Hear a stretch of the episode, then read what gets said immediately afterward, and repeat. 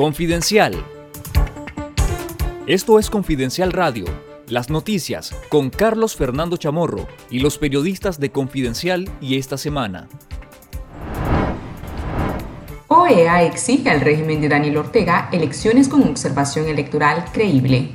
Una mayoría de 26 países del Consejo Permanente de la Organización de Estados Americanos aprobaron este miércoles 20 de octubre una resolución en la que demandan al gobierno de Nicaragua realizar las votaciones del 7 de noviembre bajo observación de la OEA y otra observación internacional creíble.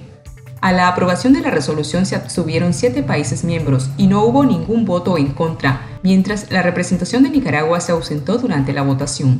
La resolución aprobada en la OEA también demanda la liberación inmediata de los aspirantes presidenciales y de todos los presos políticos, urgir con vehemencia al gobierno de Nicaragua a poner en práctica sin demora los principios de la Carta Democrática Interamericana, así como de todos los estándares internacionales reconocidos, incluidas las reformas electorales acordadas con vistas a celebrar elecciones creíbles, justas y transparentes, tan pronto como sea posible, bajo observación de la OEA y otra observación internacional creíble, señala la resolución en su cuarto punto.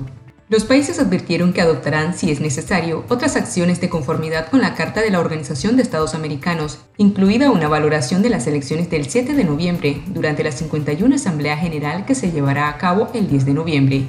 Escuchemos al secretario general de la Organización de Estados Americanos, Luis Almagro.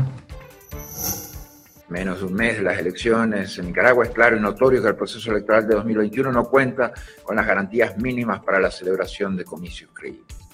Es notorio que hay presos políticos. Es notorio que Nicaragua tiene que realizar unas reformas electorales imprescindibles. Es notorio que Nicaragua tiene que tener elecciones creíbles en el futuro, en el futuro más inmediato, más cercano. Es notorio que Nicaragua tiene que liberar a los presos políticos. Nicaragua está aplazada en indicadores como gobernabilidad, transparencia en contrataciones públicas y Estado de Derecho, según el informe Panorama de las Administraciones Públicas de América Latina y el Caribe 2020, promovido por la Organización para la Cooperación y el Desarrollo Económico y el Banco Interamericano de Desarrollo. Solo un 30% de los encuestados respondieron tener confianza en la gestión pública del régimen orteguista, indica el documento.